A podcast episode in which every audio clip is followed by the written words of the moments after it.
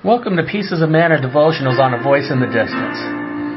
And today we're going to be looking at a section that is perfect for that in a devotional. And that's in Psalm chapter 25, verse 12 through 15, as I'll read it. It says, Who is the man that fears the Lord? Him shall he teach in the way he chooses. He himself shall dwell in his prosperity, and his descendants shall inherit the earth. The secret of the Lord is with those who fear him, and he will show them his covenant. My eyes are ever toward the Lord, for he shall pluck my feet out of the net.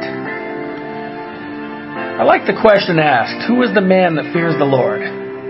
It's a good question to ask nowadays. See, I look at King David, who wrote the majority of the book of Psalms. And yes, there was a fear of God, and how could there not be? But those who love God and love Him dearly fear disappointing Him. The relationship that the Lord and David had was obviously a special one. As we see the passion of the writings of David in regards to God and those who fear the Lord, a recognition of who God is and who we are can definitely give us an appreciation of His love, His grace, and His perfect will in our lives. See, an interesting thing was said in verse 14.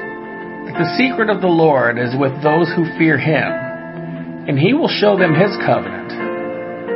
Well, when secrets are shared with people, it's normally done with those closest and most trusted with. Could you imagine the creator of earth, the universe, mankind, and heaven sharing his divine secrets with you? Well, that's done by not only then a close and loving relationship with God.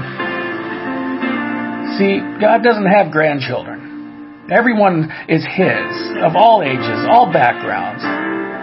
But those things we just read were in regards to those who have chosen God and those who walk close with God. It's, it's amazing how people will try to get close to another person because of what they may have to offer. But no one offers the blessings that God does, and no one offers eternal life outside of our Lord and Savior. This devotion is simply a call to not just recognize, but to worship.